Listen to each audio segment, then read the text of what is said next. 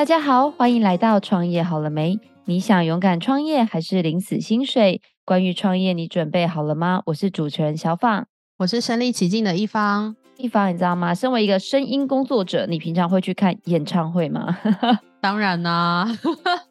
最近买了那个有一个 YouTuber 小热唱的，这礼拜会去，然后还买了一个。韦礼安的 哦，oh, 我是很多朋友去看 S.H.E，最近好红哦，oh, 对，对，然后看到合体就尖叫这样，对啊。那，那一方，我问你哦，平常买票啊，你都会在哪里买票呢？我都在网络上买，就是 KKTix 啊，或是 ibon 啊这些的线上的购票平台，就是去抢票这样子。有有那个没抢到的经验吗？就是觉得自己呃，网络不好。就想说，哎、欸，我过了一分钟再抢应该没关系吧？就不行不行，真的要当下就是零分零秒，当下按下去。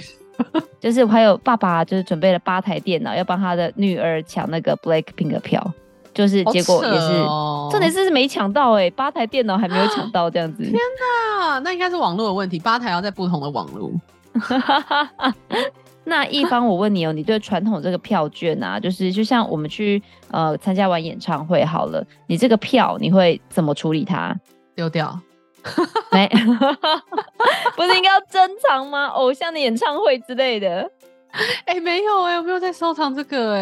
欸，你有在收藏哦？我，我有那种很特别的国外的，就是我很喜欢的歌手，比如说。马丹娜或以前很勾扎勾扎西装的什么 Linkin Park 这种，就是他可能这辈子你只会看到他一次演唱会的那一种，我就有可能会把它收着。哇哦，我到现在真的没有任何收藏的经验呢，就是现在票都不知道去哪里了。那我跟你说，我们今天来宾说，以后啊，只要去看他用他的票的演唱会的门票，你就再也不会丢掉。好，没问题。我们来看一下，到底是他的歌手有多大牌，还是他的那个票卡有多么的酷炫？我们来欢迎我们今天来宾是我们的刘氏股份有限公司 M 平的创办人，同时也是我们的执行长刘荣刚 Seven，欢迎 Seven。嗨，大家好。Seven 你好，我想要问两个问题。第一个，为什么你敢号称说以后看演唱会你们家的票不会再丢掉？第二个，M 品是什么意思啊？呃，其实当初我们在创办这个品牌的时候，因为他其实我姓刘嘛，所以 OK，那时候是当初自己创办的公司。但是其实我们那时候是在音乐圈里面，所以我们就觉得在音乐跟演唱会这件事情其实脱离不了关系。但是会发现说，其实，在演唱会的票，不管大家在抢票或者是在票券的使用上面是。很复杂跟很不直观的，或者是感受很差的，所以我们那时候想，好，那我们就自己进来做这个票务。那那时候想说，那怎么样去定义一个这个票务的全新的一个形态，跟给它一个概念？所以我们就想到了 M 这个词，M 就有点像是一个扩大器、放大器。那我们想到，那我们如果这个票券本身有很多很多延伸的服务，跟它可以无止境的被扩大它的使用者的感受，那这样这个票券或这个赋能券其实就变得。更有意义，所以那时候我们就把这个品牌定叫 M 品，对，这这是这个品牌名称的由来，这样子。那 Seven 就是非常想要跟您请教，因为您刚刚有提到几个关键的词，比如说你说赋能型，比如说票券，那到底你是怎么样把这些感觉很无相干，但是现在就是感觉常常听到这些词汇，怎么把它组成一个算是新型的服务吗？可不可以给我们介绍一下呢？大家呃认知里面比较知道的，应该是那种传统的纸本的票券，不管你先去买啊宽宏啊、年代啊，或者是拓约，就应该其他家的一些比较 classic 的票种的时候，对他们基本上就会在你购买完之后，就会寄张很纸本的票给你，maybe 上面有 QR code，也是很很 fashion 好。但是这个东西就变成是它终究跳脱不出，它是一张纸的票券，而且它可能在你。进场去使用了这个票券之后，它其实就没有任何存在。就像刚刚你们有聊到说，那你会不会收藏这个票券？那我们就想说，那它能不能再回到我们的品牌扩大？能不能再让这个票券的功能再延伸下去？所以我们那时候就，因为刚好我们可能这个时代有所谓的 Web Three 的技术，那我们想说，那好，那 Web Three 的技术其实就可以跟这东西 mix 在一起。我们想，那那能不能把每个人的票券都存在这个人自己的私人钱包里面，好，就像存在你电脑的硬件里面啊，它永远都不会失效。可是，当我们想要去启动这个票券的功能的时候，它就会去 link 到你的票券上面去，然后让它跟所有的商务东西去做结合，那这个票就活起来。所以，其实我们希望把让每个人买每个活动的票券是可以。活起来，在后续的衍生很多的服务，甚至是还有很多的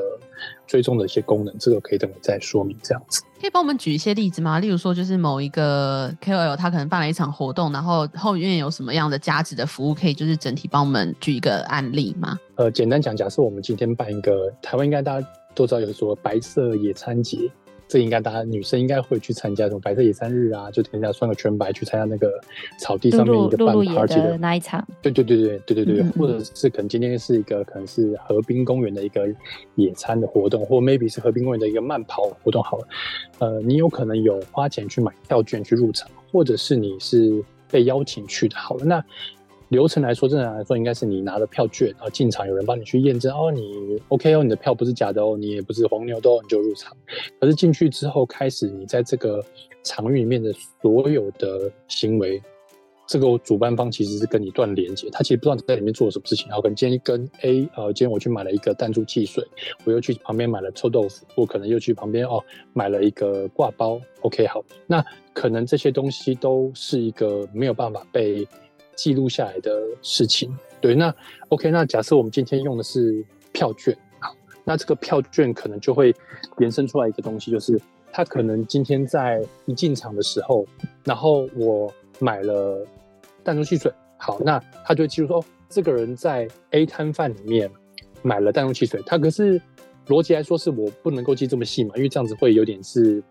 呃，违反了我去追踪这个人的每一个行为的一个各自的保护这件事情，这个是在法律上面是得要保护哦，这个是他的隐私，我不行。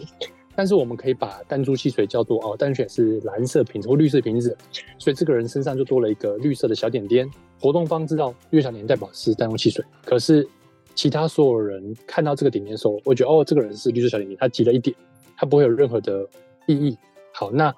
这件事情就延伸下去。那好，那这个人可能今天去绿色小点点，然后去了买了一个挂包，和红色小点点，又去买了一件 T 恤，蓝色小点点。好，那这个人就有三个不同的消费行为在这场活动里面。好，那这个东西对于整个活动主办方来说，就会是一个非常大的数据分析。好，那就知道说，哦，原来我今天办的这个野餐节里面，大家比较想去的是买 T 恤。没有人要去吃臭豆腐，也没有人要喝弹珠汽水，因为可能大家不喜欢，也或者是去的人都很年轻，根本就不知道什么是弹珠汽水，他可能过了这个年纪。好，那这件事情就会是一个反馈，是从你入场的那一刻起的所有行为，其实都会有一个小点点或者一个小 mark 跟着在你身上。好，那这件事情就会延伸，让活动方未来更知道我的活动要怎么办会更受欢迎，甚至是每个人在这个活动里面的不同的消费的行为是可以更多，或者是更有趣。或者有一些小活动是可以让他们去参加，那这个活动就会更有趣了。所以这就会是一个我们可以协助在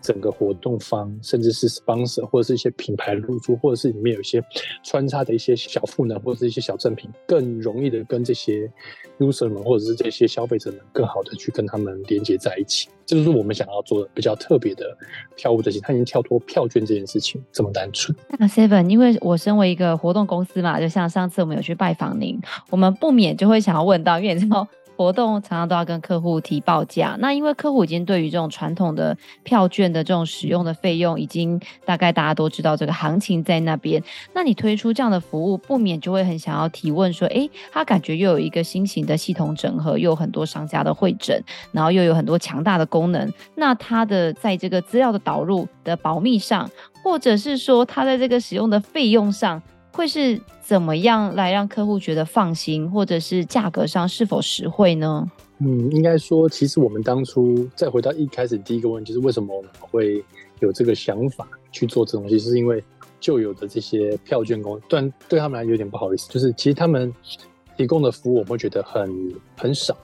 所以我会觉得说，其实我们花一样的钱去取得很少服务，相对起来你就觉得哦，它的票务很贵。对，就是我们现在很难去定义市场上东西是贵还是便宜。好，假设来说，好，现在目前市场上可能在票务上面抽成，maybe 是你的整场的活动的可能百分之八到百分之十二不等。的中间的一个抽成趴数，那可能就含大家知道了，比如说 OK，呃，购票的刷卡的手续费，中间的人事的服务费、客服费用，或者是可能是现场验票的一些相关的一些提供的服务，它就只全部整包算在这个里面，又还有什么娱乐税啊，巴拉巴拉巴拉一大堆的。好，那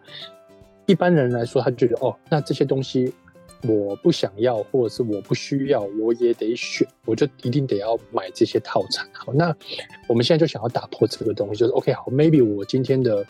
收费是市场上最低的，假设是呃八个百分点，好了，百分之八里面是可以让你去选择，你到底需要我自己的票务，maybe 是直接加在我的官方网站的里面。好，那我可能要自己售票。然后可能会有自己的金流，我可能有自己需要可以主动发送公关票的这些东西，都可以是让他去选择性的去勾选。这就是我们所说的所谓的 SaaS 的服务。就像是你今天可能去一个大家知道哦，我今天想要做一个网站，大家会去需要用一个比较知名像 Wix 的概念，有点像，就是 OK 进去里面你可以选我要买 A 套餐、B 套餐、C 套餐，或者是哪些服务要，哪些服务不需要，就可以去组合成一个你自己想要的票。因为你每次的活动其实形态。不一定都一样，有些可能有售票，有些可能没售票，有些可能是呃，我只有邀请制，或者是我是一个很保密的 VVIP 的哦，是一个很高档，比如像微风之夜是一个很高级的一个活，或是一个私人会馆的一个服务。那我想要主动邀请他，可是我不可能叫他自己从口袋掏钱买，但是我又要一个很独特的票券，跟可以去验证，或者是可以去入场的时候去确定这个人身份是我真的邀请这个人。那这种的东西就会很难在市场上寻求得到这样子的服务，这就是 Amping 的比较特别的地方，就是它可以用一个很低的价格，可是可以克制化的去提出每一场活动需要的票务或者是赋能兑换券的这个形式，这就会是它比较可以贴近现在目前的活动方想要的方式，这样子。所以听你这样子说，他可能就会呃，可以像刚刚你说的嘛，办这种 VIP 的茶会，或者是大到像演唱会。那像我自己本人啦，我们公司之前有办过路跑，或者像露露野的白色野餐，这些都算是你们可以服务的范畴吗？还是其实还是有些什么样的限制呢？我举一个我们。之前有合作的一个案例，但当然后来他们可能有些因素，他们就没有再往下推进。但是他可能是某一个很知名的一个女性的社群的品牌。OK，好，他们之前那时候想要呃卖一个自己的自主贴牌的商品，那时候就找到我们说，哎，那我们来聊聊合作。那时候他想做什么？他其实跟了很多的饮料店做一些线下实体店。好，那他卖的这个商品其实跟这些。饮料店是有相关，那是什么商品我不能讲，因为毕竟是商业机密，这件事我就不方便透露。好，但是他们想玩就是 OK，那能不能在我这个商品上面产生一个 code，或者是某一个兑换的一个机制，是我商品拿到的同时，但他却领到一张有意义甚至有效，或是可以去定义它从领到结束使用期限的一张数位票券。那这个票券又可以让他在所有的饮料店里面去做一些优惠的折扣的兑换，这个就会是很困难的事情。如果你以传统的模式来说，我如果今天只给他一张纸本的券，上面印一个 QR code，好，那他今天拿到 A 的饮料店去兑换完之后，他其实就失效了，他就没办法在所有的很多延伸的商务行为里面去把它完成他们想要完成的梦想，所以这件事情就会是很局限。那回到你刚刚说像路跑这件事情，那。如果是 M 品来说，我们可能可以怎么玩呢？假设好了，路路跑一定有很多的 sponsor，他可能今天有手环的厂商，今天有卖运动饮料的厂商，甚至有卖路跑的 T 恤，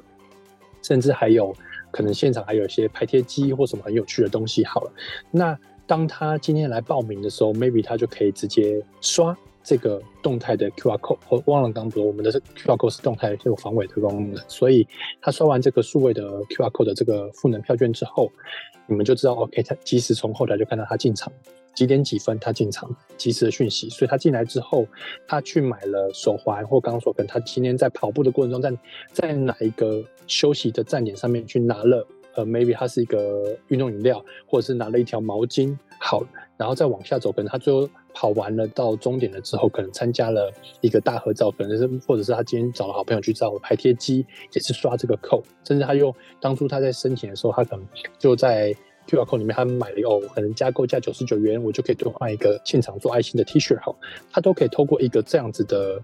赋能的票券去把整个流程全部串在一块，那你就知道哦，这个人来参加这个路跑的活动，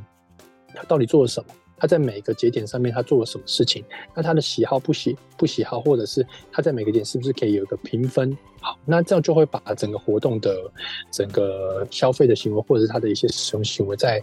呃 maybe 再拉高一个档，就是 OK 可以看到他可以做到这么多的事情，对，这就会是比较跟现行有一些活动比较相关的一些结合，这样子。那蛮好奇这些活动，因为刚刚讲的面向比较像是对厂商来说有什么样的好处。那如果对消费者或是使用端来说，他们这样子去扫 QR code 有什么样相关的优势？因为我在想，他可能。某种程度上可能会相对麻烦一点，因为他如果拿票券的话，就是诶、中间过程当中就是完全不要扫任何的东西，他就是可以呃去参与这些活动。那有没有这样子相关的诱因是对消费者来说比较有优势的？最早的时候，我们呃这个品牌的宗旨是我们没有打算想要赚钱，这个有点奇怪，就是应该说。比较佛系，是因为我们自己被荼毒过嘛，就觉得天哪，我每次要拿一个票券就好痛苦。那究竟有什么样的诱因是让你想用这个票券？那其实就回到活动吧。好，假设我今天是一个办呃，比如说蜡笔小新展的一个活动方，好，那大家都喜欢在华山的文创中心去办。好，那我今天到华山文创中心租了一个场地。那华山大家知道，里面有好多很多的商店，好多好多的餐厅。对，那那些餐厅跟商店最想要的是什么？可能就是。会有很多的人流进去消费，好，这就时候活动方跟品牌方的角色就 link 起来。好，今天我买了一张蜡笔小新的呃文创展的一个一个入场券，但我却知道这个票券在我活动参加进场参观完出来之后，这个票券还是活生生还可以再使用。我可能今天去旁边的手创的东西和买一些皮件，OK，那你出示这个券。然后里面的店员可能扫一下，OK，那就打九折，或者是可以买一送一，我乱说乱掰的。好，那我可能去旁边门口的餐厅吃意大利面，他可能送我一份薯条，或送我一杯果汁。好，这就是活动方可以去跟这些周边商店去延伸去谈的。那他们谈的的部分，其实你看都没有牵扯到钱哦，等于是 A 没有给 B 钱，B 也没有给 A 钱，可是他们却把资源共享，等于是来参加活动的人会因为有赋能这件事情。得到更多的好处，那那些商家也因为我提出了这些的好处，而让更多人来我店里面去消费，这件事情就连接在一起。那对于整个不管是活动方、品牌赞助方，或者是消费者方，其实三方来说都是很得利，所以这就会把他们串在一起，就是各自拿到各自想要的。可是其实各自当然会给一些诱因出来，便是大家愿不愿意用各自的诱因拼在一起，变成一个大的。利益是 OK，大家都分食到这个饼，这就是我们想要去创造的一个概念，这样子。David，听你讲到这边，我不免非常的好奇，想要问你，就是因为我也看过你本人嘛，你的形象就是一个呃非常专业的，然后呃口才也非常的流利。但是因为你刚刚讲的整个都是一个资讯的系统，真的非常的想要知道你是什么样的背景，然后会来做这样子票务的一个创业。以前大概十六七年前开始，那时候我入行的时候是进到媒体产业，就是可能大家知道的报纸啊、杂志啊，或者是电视，或者是到后面就所谓新媒体。其实我在媒体产业待十六七年，蛮久。但就是因为以前以媒体来说的主要收入来源，其实就是广告，大家都可能广告描述啊，或者是杂志里面就是广告页啊，对不对？这大家 大家都了解。那广告这件事情的收入就会是在媒体产业很大的一个来源。那这就回到刚刚有讲到，其实跟商家很相关，是因为我们以前知道说媒体或者是跟这些品牌方他们想要的东西什么，就是露出。有效的露出跟有效的转换率，所以我从过往的这个经验里面就会感觉到是，今天如果你想要跟一个品牌合作，或者是跟个活动方合作，大家一定会希望自己的品牌 IP 或者这个名字是被放到最大，跟就像可能大家看到大陆的那个节目啊，可能今天是一个某个。唱歌的节目旁边会有一个洗衣精的广告，意思一样，就是 这么的直接，就是每个品牌说，哦，我要冠名，你 logo 要给我最大，然后放的很怂也没关系。好，那这当然是品牌想要，那你也只能够给他这个东西，你才能够拿到他的赞助的资金。但换到刚刚讲这种新的形态就不一样，就是他是很扎扎实实的拿到了一个对他真的有用的东西，品牌同时也曝光了。那对于活动方来说，其实也拿到了很多的资源。所以我以过往的经验就是。告诉我觉得，如果今天你想要让活动进得很顺，让广告商或者是大家很知道很多广告的 IP，其实会握在所谓的广代的手上。广告代理其实是很需要让这些品牌们知道，说我把你的广告怎么有效的去推行在每个活动的露出，让你得到一个极大化的曝光，这件事情就会是一个很好的开始。所以我也是因为有这样子的经验，才会觉得 OK 好，那这件事情的连接就会是整个活动里面最重要的环节，就是大家能不能各自拿到各自想要的利益，或者是曝光的部分，就会让整个东西再往下推进。对，这是我可能。背景的经验可以让我转换成往这个新的票务形态的公司往下发展的一个很大的一个原因。那因为这样子来说的话，我听起来就是你们会有 SaaS 服务啊，还有跟 Web3 串接，就是像这样子这么技术性的东西，你当时是怎么样去把它就是整理出来，然后研发出来的呢？其实当初一开始的时候，我只是出一张嘴。嗯，有点好，应该应该说我，我我从媒体那时候离开的时候，我其实那时候就想要创业，就刚好后来遇到了一个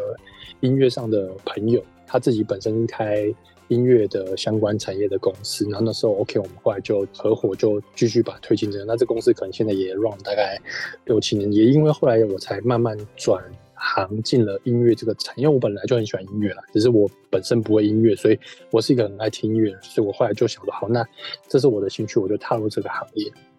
但进入行业的时候，才发现原来音乐人好穷啊，不止很穷，而且还很缺资源，然后很可怜，然后。就是他们，大家看到音乐人可能哦，今天站在舞台上的人，我、哦、很酷、很屌、很炫，那个是已经是可能 maybe 百分之五趴，就是五趴的人才长这样，有百分之九十五的音乐人是很辛苦的。对，那像像现在的串流平台这么多，其实全台湾现在每一年大概会有将近八十到一百张的专辑的发行，跟不知道多少首歌曲的上架是。你今天可能唱一首歌是没有人会理你，所以他们其实是很惨的。所以我那想到，那好，那今天我们能不能帮音乐产业做点什么？后来我就跟这个 partner 说，哎、我觉得我们应该要做点什么。那他也觉得 OK。然后后来因缘际会，我们又遇到了一个黑咖的的投资人这样子，然后他的公司后来也成为我们的股东。那他本身他也有一个朋友是技术的团队的的角色，他也觉得哦，我们提出这些 idea 是。非常有趣的，所以我后来我们就三个人自己拉出了这个品牌叫 M-Pin 去推进。所以其实技术方面完全是靠这位技术长做 support。他以前待过戏谷，他以前在戏谷那边也做新创公司，所以他其实在技术研发上面是非常的厉害的。所以我们三个人有点像是一个是纯音乐的人，呃，这个很浪漫，只搞音乐搞艺术，他就是完全不会管公司。那我就是。呃，只会出一张嘴，然后我不会音乐，我也不会技术。那另外一个人就是他只会技术，他不会管公司，他也不会音乐，所以我们就三个臭皮匠都凑在一起之后，就就创立了这个公司，开去推这个东西，这样子。那 Seven，因为像我自己也是呃创办一家公司嘛，那我也有我的合伙人。那我最近觉得，就是合伙人之间一定要有像你们这样有很强烈的互补。我跟我的伙伴也是一样，但通常不一样特质的人、啊，都会有很不一样的。性格，那我比较想要对，因为我自己也会常常跟伙伴有一些冲突，但因为我们有共同的目标，所以还是会携手前行，就跟夫妻结婚一样。那那可不可以也冒昧询问一下，你们是怎么样在合作伙伴中间达到一个比较好的沟通，或者是有没有面对什么样的冲突，然后你们是如何克服的呢？应该说，刚刚有讲，就是一个是很纯粹的音乐人，他可能从小就是弹钢琴，然后在音乐的世界里面长大。像我就是看从媒体的世界长大，就完全我们是不同的性格。然后就像刚刚有个是很科技、很技术，所以其实三个角色很重要。但是回到你刚说，其实我们彼此之间冲突一定有。就是假设今天我以公司运营角度来说，哦，我们可能某个案子我报价报三十万，科技人说，哦，不用不用不用，我这个技术可能二十万能搞定。我就说，no no no no no。二十万是成本，你还要有利润，就是会回到这种东西。好，那那音乐人啊，不会啦，这个这个音乐如果我服务他的话，未来我们之间的关系就很密切。OK，好，那就是这就是一个我们三个会有不同的角色，但就是因为我们各自其实拉出来的立场跟看事角度其实都是对的，只是因为我们原生的概念或原生经验是不一样的。好，那这时候我觉得最重要，其实，在大家企业合伙，或者是在大家可能来自不同家庭，或者是不同的公司或不同的资源体系起来的人合伙一家新的公司的时候，我觉得最重要其实就是沟通。然后这个沟通的概念会有点像是一个民主制度，就是 OK，你先讲，A 先讲，你讲完我们听 B 跟 C 先听，然后换 B 讲，换 C 讲，大家都讲完之后，OK，我们就用投票，我们觉得 OK，谁讲的比较大有道理，然后就采纳谁的，或者是先选了 A 的方案，但是 B 跟 C 的角色就要切换成，那我们来帮 A 的方案做 debug，这样子就会让争执或者是在各自的立场上面不是这么样子的固执，或者是不是这么样子的。呃，独断或者是霸道，我觉得这是在合伙创业上面会很重要的一个观念。所以在一开始我们在合伙的时候，我就先讲清楚，OK，我说大家都有大家各自的想法，我觉得可以开诚布公的听。但是牵扯到公司利益的时候，我可能会比较强势，我就会先这么说。但因为一个很浪漫跟一个很技术的人就 OK 好，那他能够理解我们的目的就是为公司好，他就觉得哦，不是我自己一个人的。私欲，或者是我想要霸占什么样子的概念，然后这件事情就会有一个妥协。这件事情就要在源头都先讲好，所以我觉得事前的沟通跟过程中讨论是一个非常重要的环节，才不会闹闹不愉快就可能就拆伙了。我觉得这个是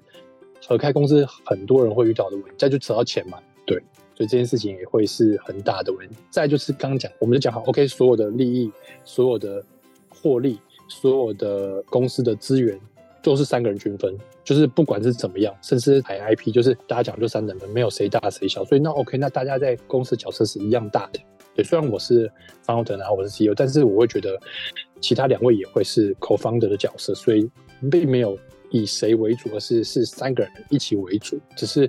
大家对于每件事情的贡献的那个意见是要非常的精准跟重要的，那就不会是在浪费时间，这样就可以再往下推进。除了这个公司经营面之外啊，如果是在那个服务推广上，因为这是一个蛮新的服务嘛，就是你们在这些服务推广或者是在业务开发的时候，有没有遇到什么样的困难，或者是客户有什么样的疑虑吗？有诶、欸，其实我觉得我。因为我刚刚讲，可能在公司运营这块，可能我的业务量是比较多的，所以其实，在初期推广这东西的时候，就刚刚讲，就是大家可能对 M 品这个牌子是很陌生，也会觉得说，哎，市场上好好的一堆票务，你每次跳进来做票务要干嘛？你你想干嘛？就大家会有这种排斥的心态，或者是会有抗拒，说哦，我原本用旧的资本，我觉得好好的，你这个东西我没有兴趣，好，那就得要花很多的唇舌去告诉他它的价值。这个是一个很辛苦，就是你要打入一个全新的市场，你就得要先创造它的价值，但人家不一定会买你的账，那你就得要让他知道说，OK，那我们跟别人不一样，那也不可能一直用削价竞争这件事情，所以这件事情其实在初期是很痛苦，但我们现在慢慢的就有一些比较固定的客户，或者是一些比较大的 IP 是跟我们做一些连接的。好，那第二块其实我觉得最重要就是刚讲，因为这里面的技术的部分含的成分是很高的，所以其实。在研发这件事情上面就会是很痛苦的，因为其实研发是一个既冗长又无聊，而且又烧钱的一个过程，所以我们就会需要不断的去寻找新的研发资金。可是这句话回来去讲，其实我觉得台湾的生态很健康，就是在台湾其实是很难募资。我相信如果很多创业的朋友们会都有一样这个感觉，就台湾的投资人或者是台湾大型的资金是趋于保守的，所以他对于很多的产品的东西，他不是不愿意投资，但他会需要你在做出一些成绩之后，他可能才会在第一个阶段结束的时候才会加入你的行列。所以在初级上募资，我们也是一直碰壁，对，所以这也会是在创业上面我觉得很很辛苦的一个过程。当然后来我们就有熬过了，就是媳妇熬成婆，就就活下来了，没有在一半就挂点了这样。但中间真的是有一度差一点，因为。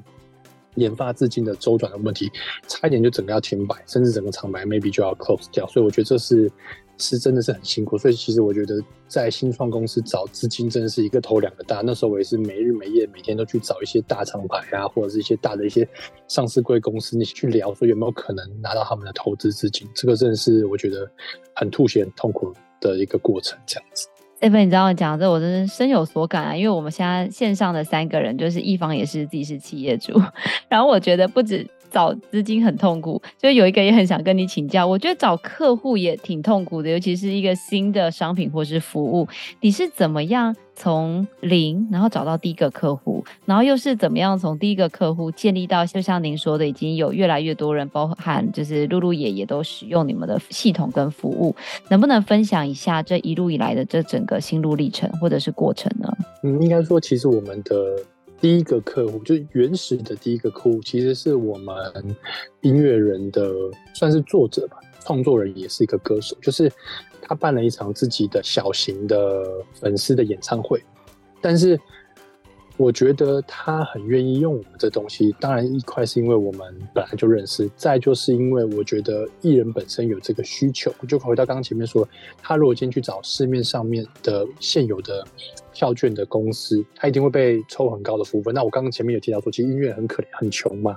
很少资源。对，那这件事就回到你能不能用很低的价格，甚至是完全不赚钱的部分去服务他。那时候我们的目标就是 OK。我刚刚也说到，就是。我们其实，在前期是不打算赚钱，是我觉得赚钱是不可能。我觉得在创业的前两年，甚至到三年，只要能够不赔钱，就阿弥陀佛，就是哦，觉得很开心的。因为我觉得初期最重要就是打品牌，就是完全没有人知道你的品牌这件事情，甚至你没有任何一个。实际跟线下或者是实际活动结合的 showcase 的时候，你拿不出去的时候，其实你跟任何一个商家品牌去推销这东西，他完全不会理你。我们之前有一个时间是有机会可能跟全家便利商店合作，其实它是一个很大很大的品牌，他当时就滴滴我们说，那你们有没有办过超过一千人以上的活动？哦，我们还真的没有，当时真的是没有，所以我们就调案子。不然他其实觉得对我们这东西是很有趣的，可是。很现实，你今天没有办过一个让他觉得是一个有模有样的活动，他根本压根就不会觉得你的东西是一个东西。所以我觉得我们后来就认知好，那我先从一百人、两百人、五百人，慢慢慢慢的先去做，甚至是不赚钱没关系，只要不亏钱，让这些 showcase 的案量够多，我们就可以用这样的东西再往一些大的品牌和大 IP 去推，就完全就是你知道一步一脚印的，很小很小的自己。手把手去开发，所以我觉得这个真的是很辛苦。所以我们那时候光前期推广业务，大概就推广了大概六个月到八个月，再找一个很小的客户去买我们这个商品或使用我们这个品牌东西。所以我觉得真的是没办法，这个是一个很必经的过程。那同时又在烧研发的成本，所以你看就蜡烛两头烧，这是一件很痛苦的过程。对对对，我想大家应该都都经历过。那 Seven 就是因为刚刚听的很多你们的便利的服务啊，我觉得它不管就像你说的是三赢，对于这个使用者，或者是对于这个呃活动推广方，还有你们，其实大家都得到各自想要的。那在这个过程中，你对于这个 M 品的这个品牌的走向，有没有什么影响你特别深的，或者是你最终想要改变些什么事情呢？应该说，呃，我自己有一个亲戚是做传产的，那他们可能就是台湾一些比较大的纸张的供应，或者是纸张包材的一些厂商这样子。那我从他们的身上就看到，是说他们其实以前蓬勃过，因为以前纸张东西其实是很盛行的，而且当初其实就是台湾在纸这块其实是蛮厉害的。但是后来慢慢大家可能对于环保意识的抬头，或者是在无纸化就开始电子化这件事慢慢的起来的时候，其实对于这个产业是很冲击。那同时我也因为这个部分就感觉到说，其实如果像这种的传产都能够有机会可以转型的话，其实在台湾更多的传产，甚至像纺织这一块，看纺织现在也有什么 One Boy 啊，或者是其他那种机能衣，他们也开始往一些科技布料或科技纺材去做延伸。那科技纸或者是一些传统纸业的一些进化，更是我这边想要去推动的。就是一样人还是很难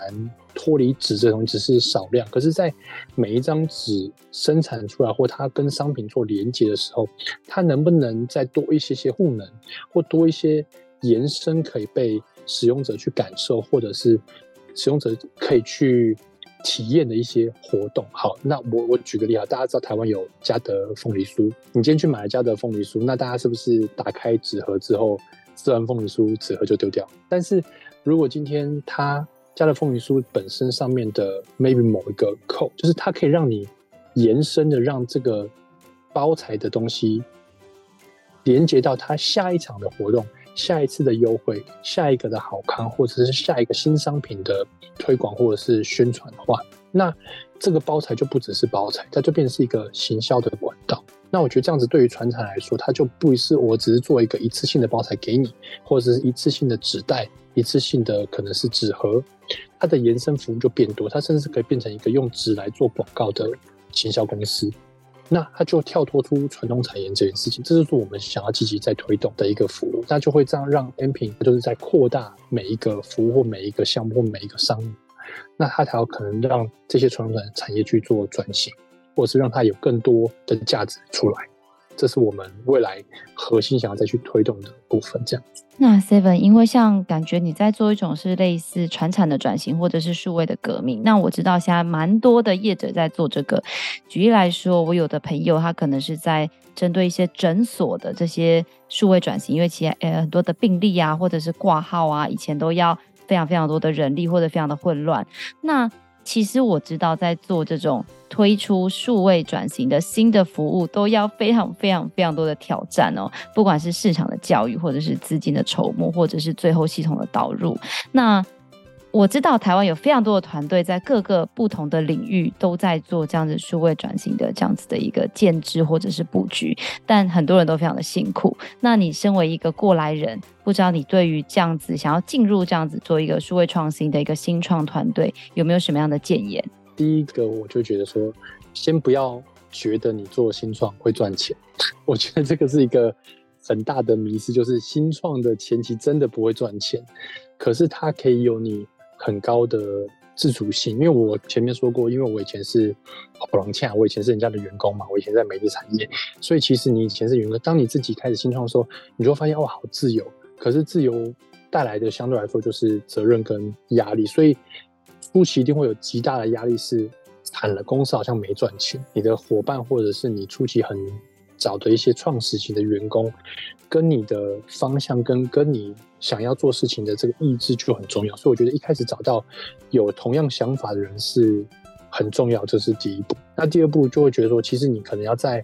不断的去摸索你这个产品在这个市场上到底有没有独特性，跟它到底是不是所谓的独角兽商品。好，那像如果今天你做的东西啊，我今天可能做一个环保杯，可能所有人都在做。那你可能的环保杯就要有一个